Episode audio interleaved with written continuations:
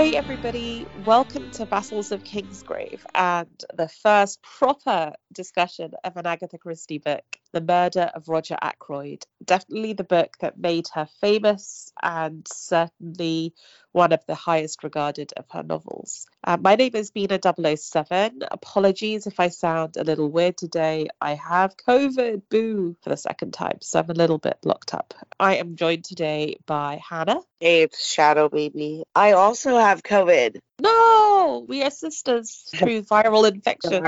We are also joined by a remarkably fit and healthy, yay, Xander.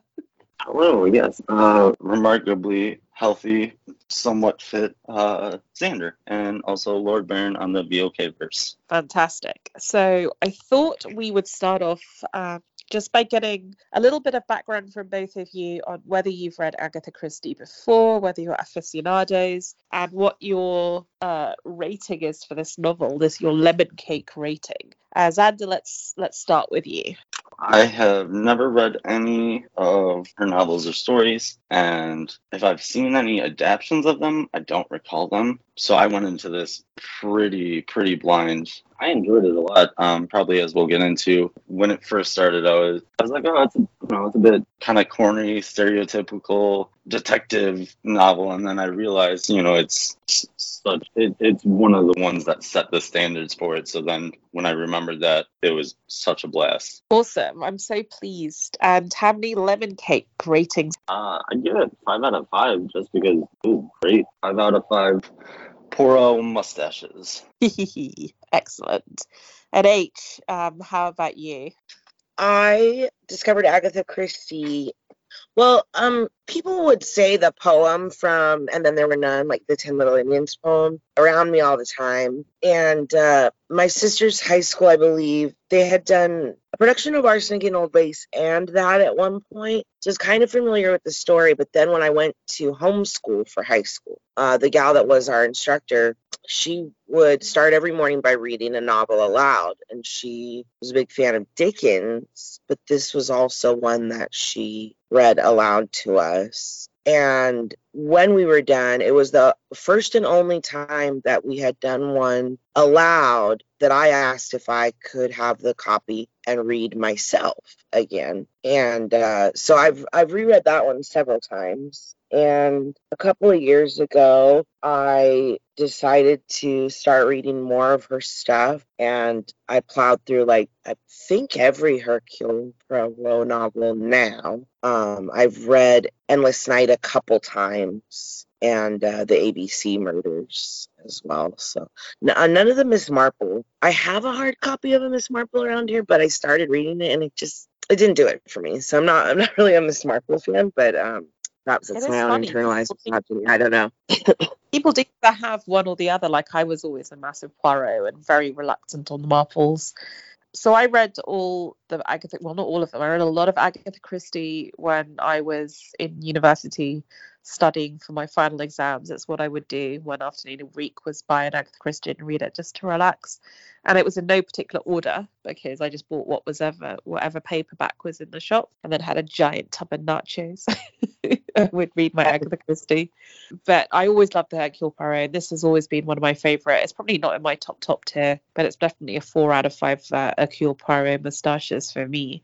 Um, Hannah, where would you rate this amongst all the Poirots that you love? Is this one of your favorites, or is this kind of like just a good, decent um, I'm gonna give this one three out of five little gray cells, uh, simply because it's it's not the most complex. Like as as far as the mystery goes, I feel like there are better ones, and to have his detective skills on display as well are um, there are better examples. So it's it's still fun, but it's not it's not the thinker that uh, much of of her other ones featuring him are. So ah, interesting. Okay, because I think some people would say it is one of the more intricate, but maybe less exciting because the setting is just an English village. It's not one of her glamorous foreign ones. Or okay, so we're going to get into discussing this with full spoilers, listener. So if you haven't read it, go off and read it. But just to maybe whet your appetite, um, here's just a little potted summary, sans spoilers, um, to get you interested. So. The Murder of Roger Ackroyd was published in 1926 so 96 years ago, if my maths is correct. um, in June of that year. It's her seventh novel published. It's the third Hercule Poirot novel, so already he's becoming her big selling crime detective. It's really interesting. In 1972, so toward the end of her career, she was written a letter by a Japanese reader who asked what her top 10 favourite novels were over the course of her career.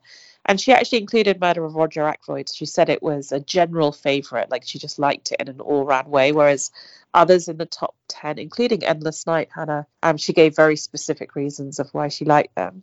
And it is often included in, if you Google, like, you know, top 10 Agatha Christie's to read, this will be one of them. So, to whet your appetite, listeners, um, this is a novel that is set in an English village contemporaneously. It is written by, or the, the point of view is from Dr. Sheppard, the local village doctor. And it starts out with him being called out because Mrs. Ferrers, an attractive widow, has overdosed on sleeping draught.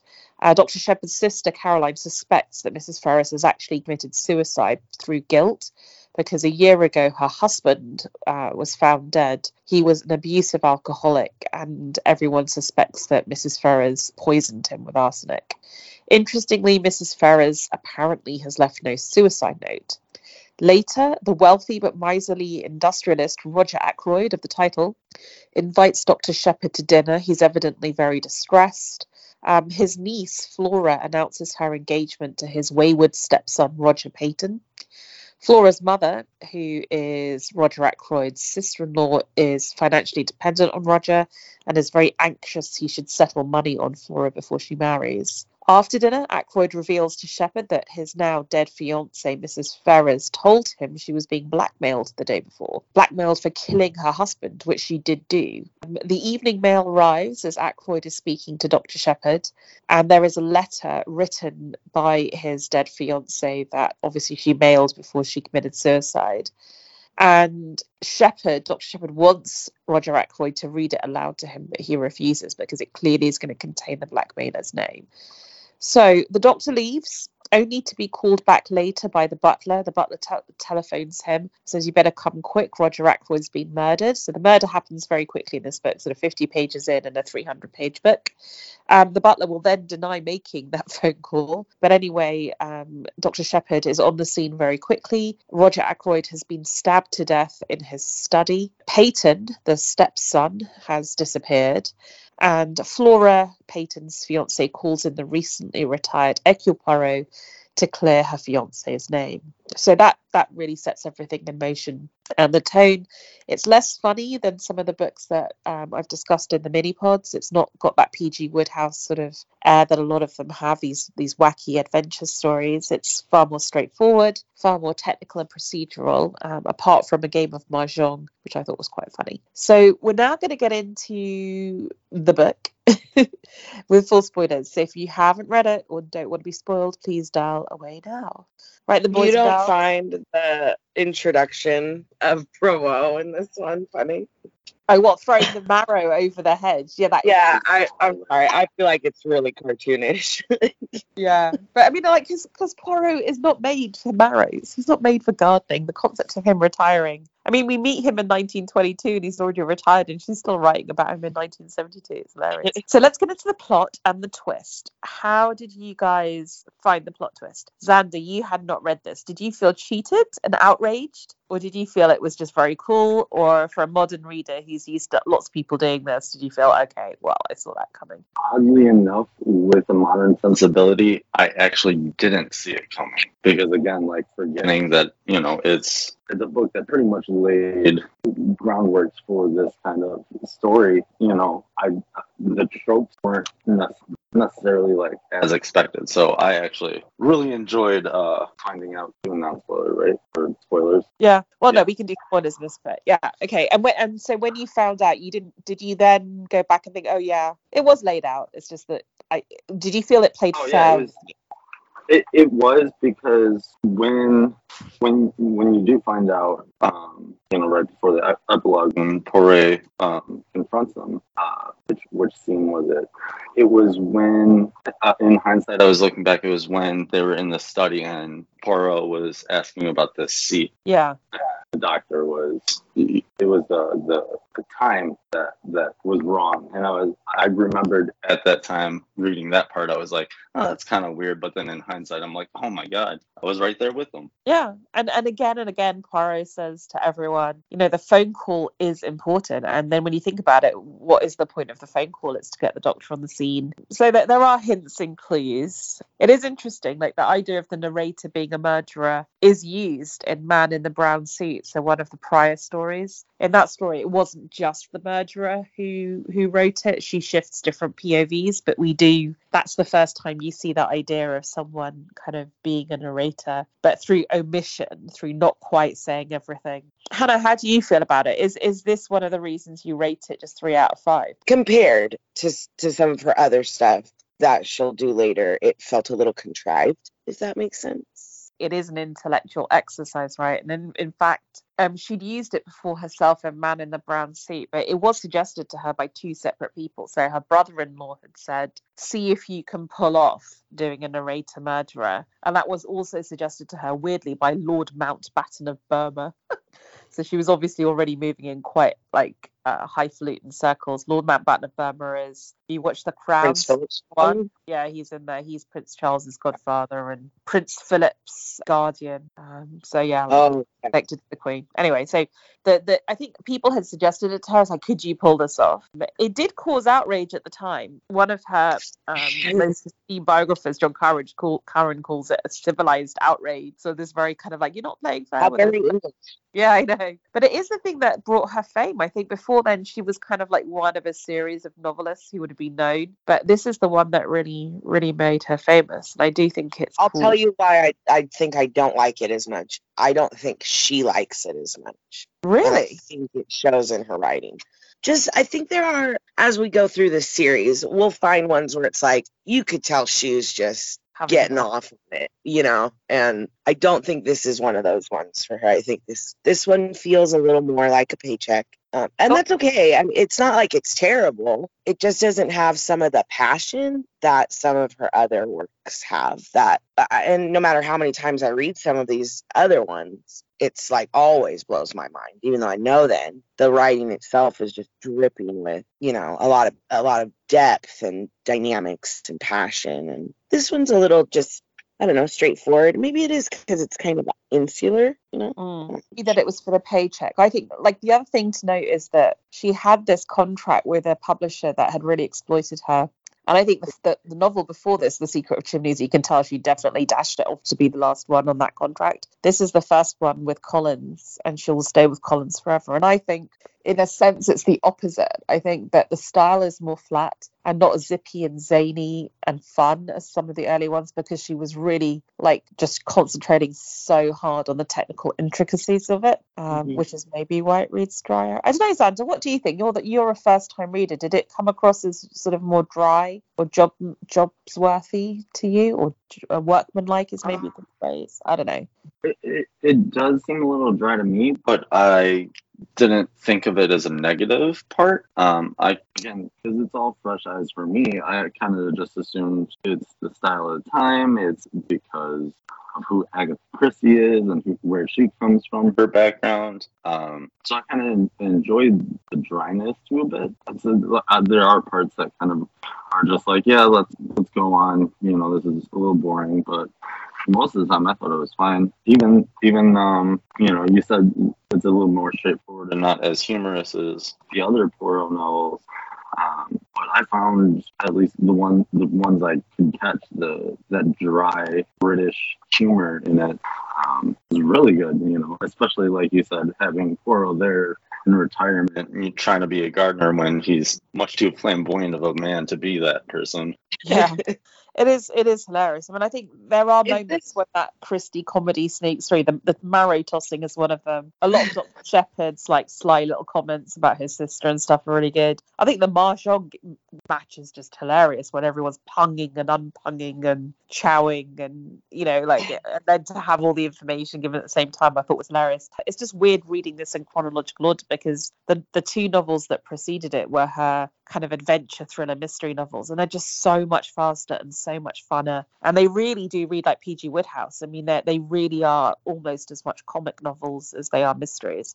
Whereas this is very much this is a mystery it's a puzzle book go figure it out use your brain um, which is maybe that's why i don't like it as much because it doesn't have captain hastings Oh, Captain Hastings, man. So, Xander, you won't be aware of this. Like, basically, in the first two Poirot novels, there's a sidekick to Hercule Poirot called Captain Hastings, who's kind of like the Watson to his Sherlock Holmes. And the man is basically quite stupid and a bit of an ass. And she hates him, so she gets rid of him after two novels. She she sends him off to the Argentine. And in every in every movie adaptation and TV adaptation, they keep Hastings in, and it's like so people think he's in every novel, but he really isn't the one thing to say, Xander, is that in this novel, and maybe Hannah, this influences your score, I don't know. In general, Poirot tries to use logical clues and psychological and emotional clues. Like, does it make sense for the person to do this thing? Whereas in this novel, I felt it was much more about material clues, like, say, the chair position, the fake phone call, the goose quill, the wedding ring. It's, more, it's much more Sherlock Holmesy, but ah, maids only wear cambric fabric and their, their things aren't starched. So it's more like a Holmes than a psychological novel in some ways. Yeah, probably. That's a good point. Yeah, just I don't know. There's something about it to me. It's like not. It's not as intricate. You know, you, you read the first couple chapters, like the first chapter, the second chapter. It's it's all set up, so it's a, a bit, you know, come on, let's get on the story kind of attitude. But at the same time, that was when I was thinking, you know, oh, this is kind of cheesy, kind of pulpy. You know, this is these detective stories, they're all the same. And then once the story actually starts get to get going, and then I recontextualize it, remembering it was written in 1926 and how I think what what really got me into it was almost how modern it felt, but at the same time at an almost reachable bygone era. Era. Yeah, I think you, yeah, I think that's pretty important actually. I think a lot of people, because they watch these TV adaptations, think all her novels take place in these pretty, pretty little English villages and that these are very neat, old fashioned, quaint novels. But actually, a lot of what's in them is very modern, and she was quite modern and progressive for her time. So I'm very kind of like not cynical, but kind of straightforward about character motivation. Um, and reading them again, I have been struck by just how how progressive she was for you know like the mid 1920s. Um, I put down like I mean we can do characters or themes, but I think one of the things in the in the themes that I find really interesting is the way in which she talks about addiction. So you've got the the husband of Miss Mrs. Ferrers and the first wife of um, Roger Ackroyd both died through alcoholism, and you see the impact of that on the lives of the people around them. And then you have the son of the housekeeper who is a heroin addict using his goose quill. I guess that's what you did before hypodermic syringes. Um, and like it's and you see the impact on the family. And it's really interesting, like we can get into it with the adaptation. Like a lot of people leave out the drug stuff, but it's a really big part of the novel. Um, which I think is I kind actually, of I really appreciated that very forward thinking realistic writing and showing because that and that's part of why it, it, it feels like such a modern read because a lot of those novels like um, the great gatsby was written what 29 so only a few years later and you can read that but it feels like a novel written in the 20s where this feels like a novel that could have been written yesterday Yeah, I agree. And I think what's really interesting about the way she treats addiction all the way through her novels. So, Hannah, I don't know if you remember Death on the Nile, and we don't want to spoil the plot there because that's on our list. But she, do? treat, she treats addiction quite sympathetically. I mean, she shows in a very unflinching way the impact on others. So, the impact of on a mother here or on a daughter elsewhere, and people who sometimes look stern and tense. It's because they're covering up for addiction or dealing with like the impact in their family. But she doesn't really judge addicts. She just says this is this is what they are and how they're living. It's it's quite non-moralizing, which I find really shocking for the time and really cool to just say, look, this is part of life. This is part of civilized life that there are going to be people with issues and you know this is it's going to take a toll on people. Yeah. Um, she's also incredibly clear sighted about money. And a lot of her novels, the motives either sex or money, like sexual passion. Um, money is often a motive, and she's very clear sighted about, you know, characters needing it. Um, and in particular, women needing both money and sex. Like, not so much in this novel, but in a lot of her other novels, she has she objectifies men. She has women who are very unabashed about their sexual desires and really like fancying good-looking guys um, and approaching them, you know, very boldly. Like she's very sex positive for women, which in 1926 is kind of crazy. And even in this book, like a lot of people forgive Ralph Paton. Like he's actually a nice guy. He's a bit feckless, but he's really good looking. Like at one point, Poirot says he looks like a Greek god. And Agatha Christie and herself, you know, very much believed in a healthy sex life. She believed that women should get, you know, sexual satisfaction just like men and was very honest about what really motivates people, which I kind of appreciate. I think Christie's one of these interesting people in general whose life spans across both world wars and uh, living in a society that has boys coming home from both world wars. And you can see the effects of that in her works from both time periods in the 20s and the 40s. Absolutely. And it's not just addiction that she's really talking about in many cases, it's also PTSD, which they obviously didn't have a name for at the time. Um, but she's sort of very uh, matter of fact about it in her writing and and like you said it's just, this is a facet of life. She's not making a judgment. Or casting aspersions on the behavior. She's just living in a world where this behavior is exhibited by people around her for whatever reasons. And I think she weaves in her real world experiences, shared collective experiences of her society into her novels really flawlessly in that way. I completely agree. And that's why I'm loving doing this reread because it's, it's just a way of looking at how society really was and changed as these mega events happened. This is actually the first of her novels where no one mentions that they were a nurse during the war. And I think maybe because you're getting long enough away from the World One. But it is interesting that just this matter of fact treatment of addiction and self medication, I think, comes from her being a trained dispenser of of drugs in hospitals and, and having this kind of like really matter of fact attitude to mental and physical health, which gives it a modern air. Like she's not squeamish um, in any way. Right. Um, you know, and it's actually, almost it's a indictment of mental health in society back then. You wonder if she were to write about it so nonchalantly, how prevalent it must have been among people coming back from the war, even even women who had served what they might have seen and uh, not really having a way to process it necessarily. I mean, uh, psychiatry is still in its early early infancy here so but even like the fact that in the in the novel before this the secret of chimneys. There is a character who is posing as a tramp and she talks about the fact there are so many demobilized and then unemployed men who've come out as soldiers and come home and have nothing and just end up on the streets. Like there's always these like little these little things that are going on that show you what's happening in the world. And i think when it comes to the money motive both um, major blunt and um, Dr. Sheppard have lost money in schemes like get rich quick schemes, kind of like the crypto of their day, maybe. And this is 1926, right? This is the era of the stock market starting to go super crazy um, and have its kind of run up that would end in the Wall Street crash in 1929. So even then, this light wage, she's saying, look, sensible middle class people are kind of putting their equivalent of 401ks into these crazy Ponzi schemes and getting swindled. Um, so I think she's like for, for someone who people think of as this like quaint little Downton Abbey writer, she's really tackling all the kind of financial uncertainty and kind of all, all the latest social changes like come up in her books. I always feel right.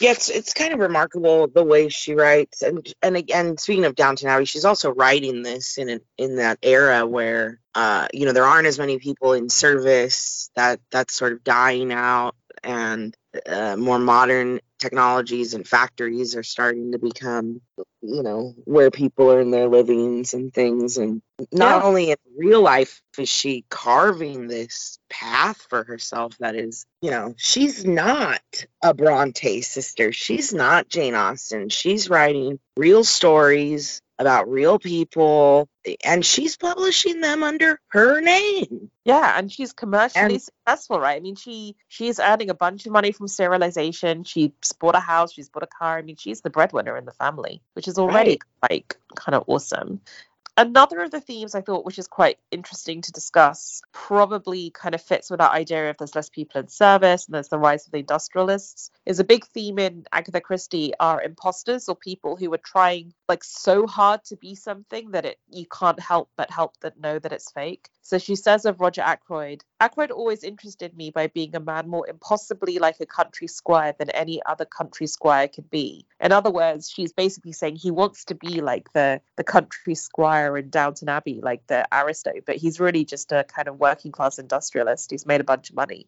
So he kind of does an impression of a country squire. Um, she often has people doing impressions of things. So then Ursula Bourne is actually a well-born woman who's become a parlour maid. And, you know, Colonel Carter at the Mahjong game that they all know hasn't really been to China but pretends he has. Um, and she uses this again and again, like Death on the Nile. There's a character, well, a couple of characters actually who aren't what they seem to be. Maybe Xander and also Hannah. What did you make of the ending? Because another theme in Agatha Christie's books is the idea of natural justice, which is the idea that she often doesn't turn the murderer into the police. She often gives them a way out. So here, she basically has Poirot say to Dr. Sheppard, I want you to commit suicide and write um, a confession that, that basically gets Ralph Paton out of trouble. And and I'm going to hush it up, basically to make sure your sister can still hold her head up high in the village. So I think like, like this is going to for be the hushed up. VOK PSA. Okay. If you or a loved one are dealing with suicidal ideation, please get help. Yeah, we should actually. I'll put a trigger Very warning good. at the start of this about suicide. This is the one thing that I didn't quite like. Um, I did it. I did like that he was like, "Hey, I want you to do this so that she's okay," but I don't like that he's essentially like, "Hey, kill this, this person be better," just because um, it's very hard to write suicide in a plot that makes it where it doesn't feel like ran out of ideas and are like, oh, let me just have this character commit suicide and you know, um, because that that for me that's just a that's a very hard topic to frame appropriately, regardless of whatever the media is. Yeah, and I think this is where, as readers a hundred years later, we probably, I mean, as Hannah's PSA shows, we have far more sensitivity around the topic than maybe her matter of factness at the time would have allowed for. Um, and I think for her, writing at the mm-hmm. time, like uh, at, at the time in England, if you were found guilty of murder, which you would have been, then you would be hanged. So I think Poirot's point is that you're going to die anyway, but this way saves your sister. Like she's much more. She, I mean, there's two types of justice, right? There's justice for the person who was killed, which is part of like a criminal court and making it public, but there's also justice, or maybe natural justice for the people who are left. Like I think she's much more concerned with the people who are left being allowed to live good lives than she is about like the person's dead anyway so does it matter if you hung or commit suicide but i can see why it's problematic hannah what, what do you think This is probably one of the things that made me kind of bounce back and forth between a three and and four rating. Uh, I do think it is brilliant writing. It's not, you know, and it, it's sort of like the anti uh, end. If you've ever seen the movie Clue with Tim Curry, it's like the Yeah. police rush in, and then they splash the photos around the papers and all these things, and and then you know there's a trial and a then that puts a strain on the system. And uh, you know it, it it still is justice. I think that especially americans have a hard time uh recognizing justice that's not handled by our criminal justice system or someone with a badge. So um you know a moral victory is still a victory to me and i think that's more to her point I definitely don't think anyone should be encouraging people to commit suicide. I would argue that Poirot has a little bit of blood on his hands now, but um, I I do sort of understand where it comes from, and I think there's a.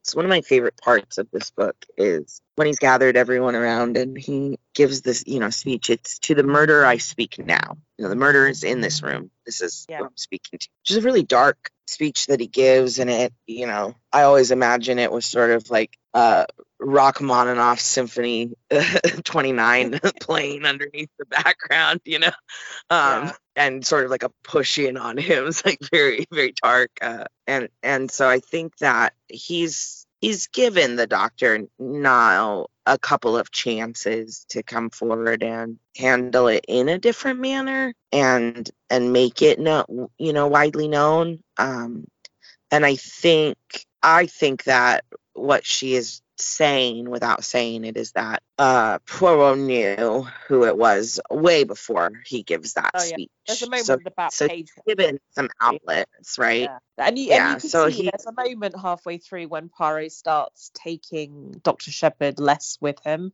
and and going off and doing his own stuff, and Dr. Sheppard even remarks on it. So you can almost see the point halfway through when Poirot realizes it's him, but just hasn't proved it yet. His his um I mean, I, I, guess we can get into the character of Poirot because actually it speaks of, of arrogance. And I think as we get further through these novels, the Poirot ones that we're going to read, you'll see Poirot dispensing his own kind of justice and it culminates or it, it gets more and more developed. And people do i mean people have written whole essays and phds on on agatha christie's concept of justice but to me it's almost like poirot thinks he's god. He thinks he's kind of above the criminal justice system and you know he is the final judge and jury and if he's satisfied that justice has been done that's fine. And i'm like well it just speaks to his arrogance i mean it's quite a thing right to, to put yourself in judgment over someone to the point of ordering their death it's actually quite sinister although i don't think it, it i don't think agatha christie means it to feel sinister but i think it's quite sinister uh, she writes it more.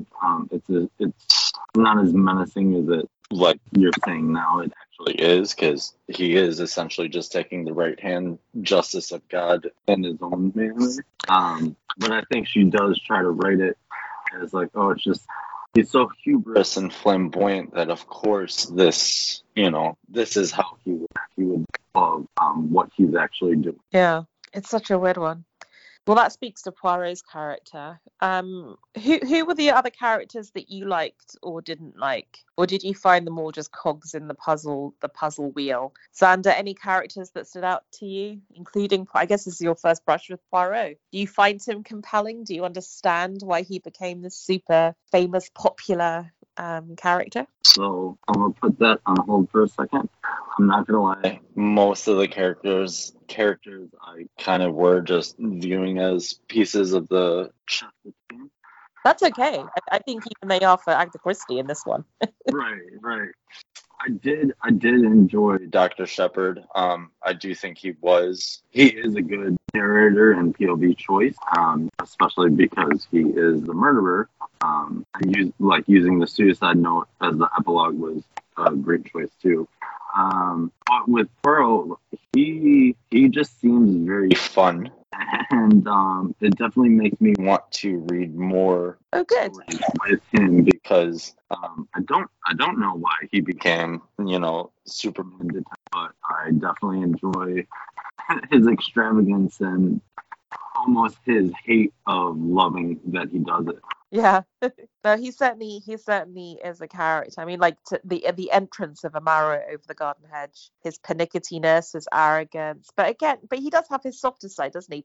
Papa Poirot, who kind of basically is a matchmaker for Major Blunt and Flora. He does like to see people happily married and in love by the end. He's got yeah, he's got his soft side. Uh, my favorite character is actually. Love. Sorry. Oh, I was, I was just saying he he loves love. That's a common theme through all of them. Yeah, he loves love and he believes in the power of love. Right, he believes in the power of love, both in motivating murder and bad stuff, but also in its power to redeem. Like he believes that a wayward man or woman can be redeemed by a good marriage. So in that way, he's quite conservative and quite naive, I guess. Um, my favourite character is Caroline Sheppard, the sister, who uh, Dr. Sheppard, this is drying Lashima says that if she had a coat of arms, the animal would be the mongoose rampant. and this is my favourite quote, probably in the whole book. He says, Caroline can do any amount of finding out by sitting placidly at home. I suspect the servants and tradesmen constitute her intelligence corps. When she goes out, it is not to gather intelligence, but to spread it. it's just so brilliant. And she is apparently the precursor to Mrs. Marple, the little old lady who sits at home and observes all observes all the information. as everyone else. Anyone Yeah. else with a favorite Well, I character? agree. Yeah. I do agree with that. I'm kind of like, even though we don't really like get to quote know him, the snatches that we do get of Roger Ackroyd, I actually really like. Yeah. Him. I agree. I, I, I completely agree. It's almost a shame he was killed off 20 pages. Yeah. Yeah. Even though I absolutely uh, including his best mate Hector Blunt thinks he's weird about money and tight and that he drives people to thievery. You blame them, not him. You think he's being maligned after death, maybe? Uh, yeah, a little bit. Well, I just I don't know. He feels like this like eccentric person who must be fascinating. You know what I mean? Like, um, and this particular book of hers isn't as uh profiling the victim driven as some of her other ones, where you get the victim is a little bit more flushed out True. as a character. Um, so I think it's sort of she did a good job of kind of leaving me wanting more in that way. Uh, I and I think this is why for me the the book on a whole isn't one of my favorites. Is the rest of them seem more or less like plot devices? You know, at least with like Captain Hastings, it's it, it's right there. He he is supposed to be the one asking the stupid questions, and he's the one bouncing uh ideas off Poirot to be dismissed and things. We don't really have that person really in this one. You don't you don't have a strong voice of the reader like you do with some of her other novels where uh you know it's not spoilers but even on uh, Murder on the Orient Express you have the like the bellhop at one point is is sort of playing that fulfilling that role like asking the question you would be asking as the reader uh and things. So i think there's a little almost too much cloak and dagger with the plot if that makes sense in this one. And it's because at the end you realize oh it's an unreliable narrator. And basically what we've been reading this whole time is one long suicide note odd Yeah, I think that's all all absolutely fair. I think it is. It's one of like there's always this balance in Christie. Some of her novels, no one gets murdered for forever, but you really get to know the characters, and that's kind of an advantage. And there's some of them like this, like the murder happens really quickly, and then you find you haven't got us into the character, and you're just into the puzzle. Um, and I think this definitely falls into that latter category. The one last thing I wanted to point out to the listener is that the character of Ralph Paton is really interesting. And I think that one of the things, although he's off stage for most of this book, one of the things I've learned having read the previous novels that she wrote, they always feature a Ralph Paton character um, who is a bit feckless, um, kind of hasn't really kind of figured out what to do in life, runs through money, but is really charming and really loved, and everyone wants to believe the best of them. And this character is, I believe, based on Agatha Christie had a big brother called Monty, and Monty um, was exactly like Ralph Paton. He was super charming, super good looking, but was kicked out of his high school, fought in a war like Ralph Paton, who fought in World War One. Um, the brother fought in the Boer War, kind of redeemed himself a little bit through that, but when he came out, didn't really kind of get a proper job and was always sponging money off people, and but was super charming, and everyone totally, totally loved him yeah monty chris monty um, ended up just dying really young kind of dissipated. But it's fascinating to me that if you read the books reading leading up to this like man in the brown suit with anthony Cade, secret of chimneys um, there's always a character that's basically monty but monty gets a good end. Like monty ends up marrying a good woman and ends up rich. It's almost like she's trying to like write a happy ending for her brother that he or excusing him saying i know he's kind of feckless but he's really lovely. Like he doesn't have a mean bone in his body. He's just a bit useless. Yeah, it's really, it's really moving. I find. Um, Yeah, right. I'm interested. Yeah. I never thought of that before. That's that's true. Yeah, it never really, it never occurred to me until I read them all in order. And I was like, oh my god, this character just appears again and again and again, like she's working through her grief. Okay, so as a new reader, Xander, did anything in this book, and Hannah, as an American, as a modern woman, did anything other than the kind of flippant treatment of suicide strike you as, oh, that doesn't read too well with the benefit of a hundred years? goes back to uh, something we were talking about earlier. Um, she really, really does have that feminist, um, suffragette kind of mindset, and because it's so you know damn near 100 years ago it's it's really it's really amazing to realize how forward thinking she was as a woman um, in her position in her time and how well that still can translate to the modern times. Yeah. The only downside is there are certain hiccups um, you know, it's like if you watch a movie from the 80s and certain things don't age well, but then you have to remember, like, well, it's not necessarily the fault of the creator or author or writer. Um, it's kind of just what to them was just, well, you know, you, Yeah. you can't fault them for being ignorant, kind of thing. And if anything, I think she was probably better than her time, but she still was of her time, right? So You can't escape some of the prejudices that were there. So this book is actually better than most that have run up to this one, where which are, have some really egregious kind of racial stuff in. But there is um, there's a throwaway line from Major Blunt's Hector where he says, you know, someone dragged me to the opera. It was worse racket than the natives make with their tom toms. I was like, oh god. And a lot of Agatha Christie, you don't know if that's what she thinks or she's just satirizing pompous colonial people that she's met. I think with that line, she's probably just pastiching kind of, you know, big game hunters from Africa with that comment. Um, she has a lot of people in the village criticize Poirot or not take him seriously because he's foreign. So, you know, when they're playing mahjong or you know little little lines like why should why should this little upstart of a foreigner make such fuss? Or you know people are criticized for being french. Like at one pers- one point someone says um, i read now of young girls you know being jewel thieves. And and caroline says oh but surely french girls not english girls. You know there there are just little and you never know if Agatha's just kind of taking the piss out of small-minded people in English villages, or whether she kind of agrees with it. and I, I think that's the hard distinction to make because obviously none of us, you know, were adults in the mindset in 1926. So it's it's harder for us to understand when she's joking and when she's being serious about those kind of Yeah, Oh, I I feel like it's her. If you notice, these things don't come from Hercule Poirot. They always come from people who are suspects. exactly. yeah. And Or so I think it's really telling that Yeah. she doesn't feel this way. She is villainizing. Like any one of these people could be the villain. And here's where it won't feel so uncomfortable when you find out they are because she's planting little seeds of, um, well, they're not that great of a person. And I think that's how she views the world, I think, is reflected in the way her hero behaves. Yeah, because he himself, I mean, what was really fascinating reading the first Poirot novel. Um, so if you're inspired, Xander, go back and read The Mysterious Affair at Styles, which is another sort of country village murder, and re- I think quite well done. Um, is that Oh, he's a, I love that book. yeah he's a Belgian refugee because it's set during the war. It's actually set during World War One, and he's a refugee from Belgium.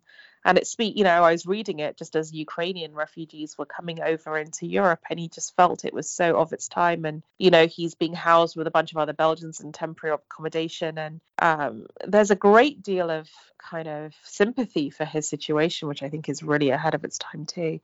However, uh, the one thing that I think we can't um, absolve her of, but is of her time, is a kind of lazy anti-Semitism, which I find really fascinating in her novels. That it's quite it's quite more pronounced in some of the prior ones, but even here, there's this throwaway line where um, the sister-in-law, Mrs. Ackroyd, is telling or confiding to Dr. Sheppard that basically she was trying to borrow against the future will of Roger Ackroyd, and she fell into a scheme um, by two men who appeared to be Scottish. And um, Dr. Sheppard said they are usually Scotch gentlemen, but I suspect a Semitic strain in their ancestry. In other words, people who are good with people in Agatha Christie who are very rich or good with money tend to be Jewish. And in this case, people who are swindling money are Jewish. And there is, I think, a lazy anti Semitism in her. We'll get to like the 30s when it stops because I think she realizes um, where it's going to go. There's a really interesting meeting. Um, she meets an archaeologist who is, I think, German or Austrian in 1932, and they're having this perfectly friendly conversation. And suddenly they start talking about something like a, a dig in Israel or something. Well, it's not Israel yet, but a dig in the Middle East. And he says, "Oh, the Jews will all have to be exterminated." This is in 1932.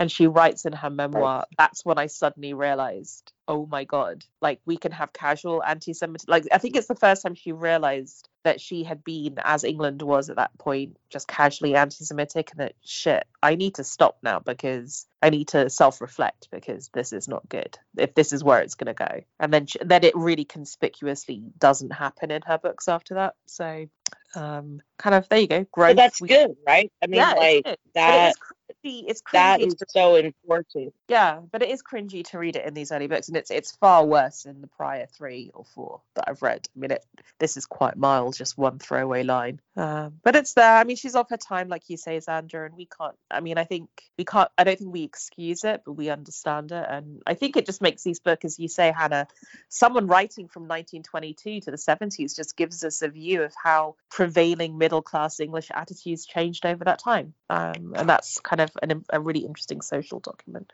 if nothing else. See, I like um when yeah, that's exactly what it is. It's just a social document, um, and that's why something like that I like to compare it. Although he was a bit intentional with it, how the Mark Twain books were written. He specifically read them how they were, how they acted at the time, how they talked at the time, you know. And then reading them nowadays is well, very uncomfortable, but it's it's very important um, because, like any history, art is just as important to save. So you have to read it in that very uncomfortable but very of the time um, language, you know. Yeah, absolutely. Um, and we can get into it when we discuss, and then there were none, um, because the, there were debates about what should be redacted, what shouldn't, what should be changed. I, I kind of take the view that not being Jewish, right, so maybe I don't have the right to comment, but there are comments about black people and Kafirs in one of her earlier books, which is really offensive. It's like the N word for African black people.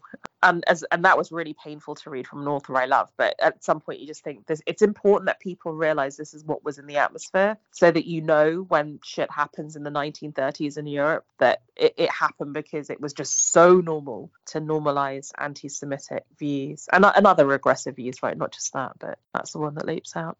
Do you guys have anything else you want to say about the novel before I get into the adaptation? I enjoyed it as a first time reader. Um, and I look forward to continuing this series because this is going to be a fun reread. Um, cool. Been a while since I haven't read really read it all. Um, but I enjoyed the story. Characters were fun. Um, I actually do really enjoy the British countryside manor setting. That was just fun. Although nowadays it seems cheesy as a detective because uh, it's you know it's the whole clue thing. It's just yeah. countryside manor detective thing, but I enjoyed it. It was it was nice. It was something different for me for once.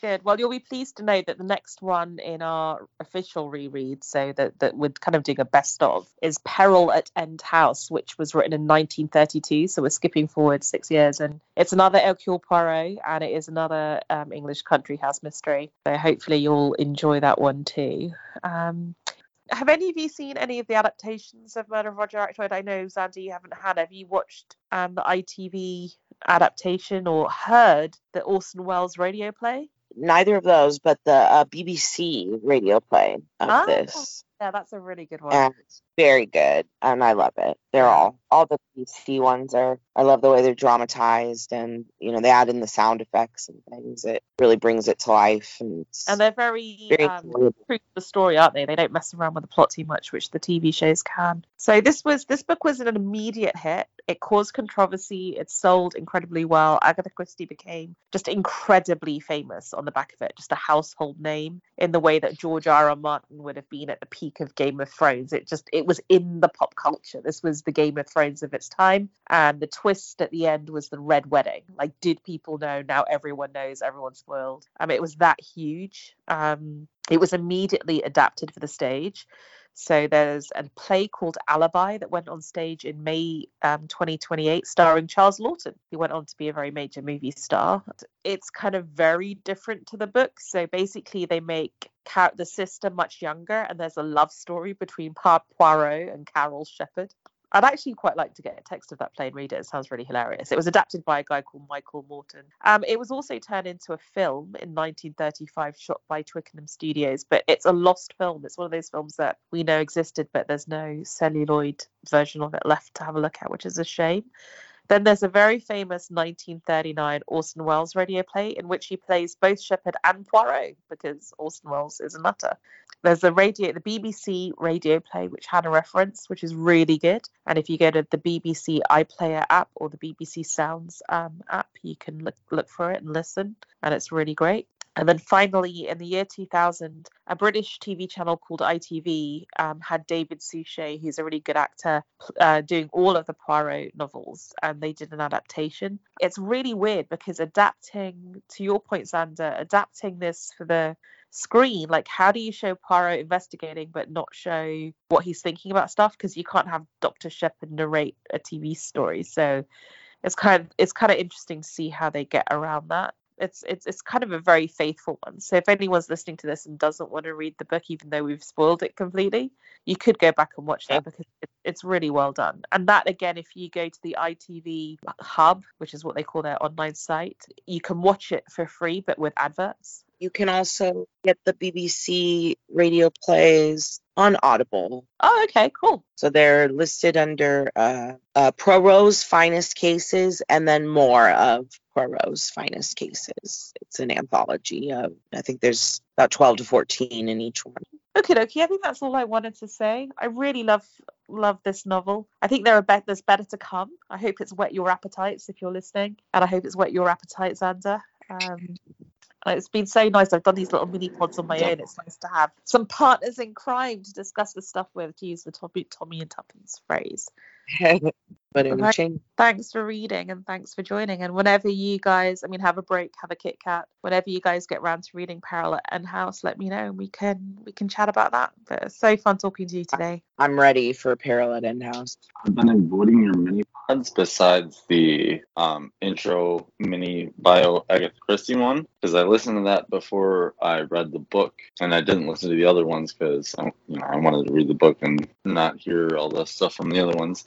But no, I'm. I think this was a perfect introduction for me. I'm so excited. Oh, I'm so pleased. I mean, you can. The mini pods don't spoil those books, and all I would say is the mini pods. If you if you listen, not that you need to listen from now because there's a lot of them, but they will give you echoes of what I've been talking about on this one. And what I'm trying to do with the mini pods is only talk about the books that we've read so far as a group, so nothing gets spoiled for the future. So you can safely listen to them and not learn the ending of Murder on the Orient Express ever. I'm gonna do a mini pod next, which isn't on a book, but is on one of the big mysteries of Agatha Christie's life. So shortly after she wrote and published Murder of Roger Ackroyd, and before she wrote the next book, she disappeared for a couple of weeks when she discovered her husband was having an affair and the entire country was looking for her. It's like if George R. R. Martin had disappeared off the face of the planet just after the Red Wedding episode of Game of Thrones, and the whole of America was like out there with mobile phones just trying to find where he was. And it's this huge mystery, even to this day, what happened to her and what she was up to. Um, so I'm going to do a little mini pod explaining that, and then we will all chime in together for Peril and House. But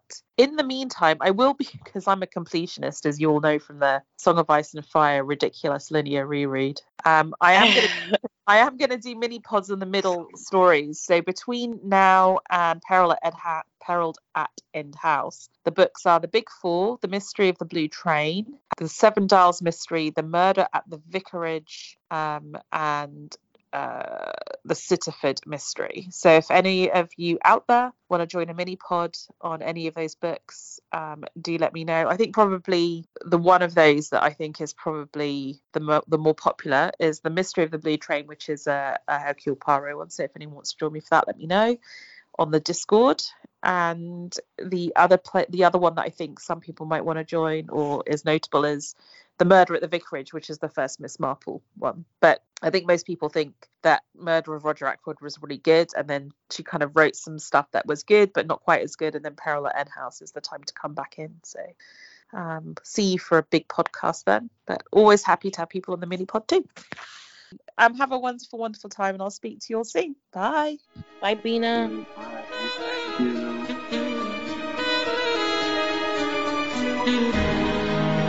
Bye.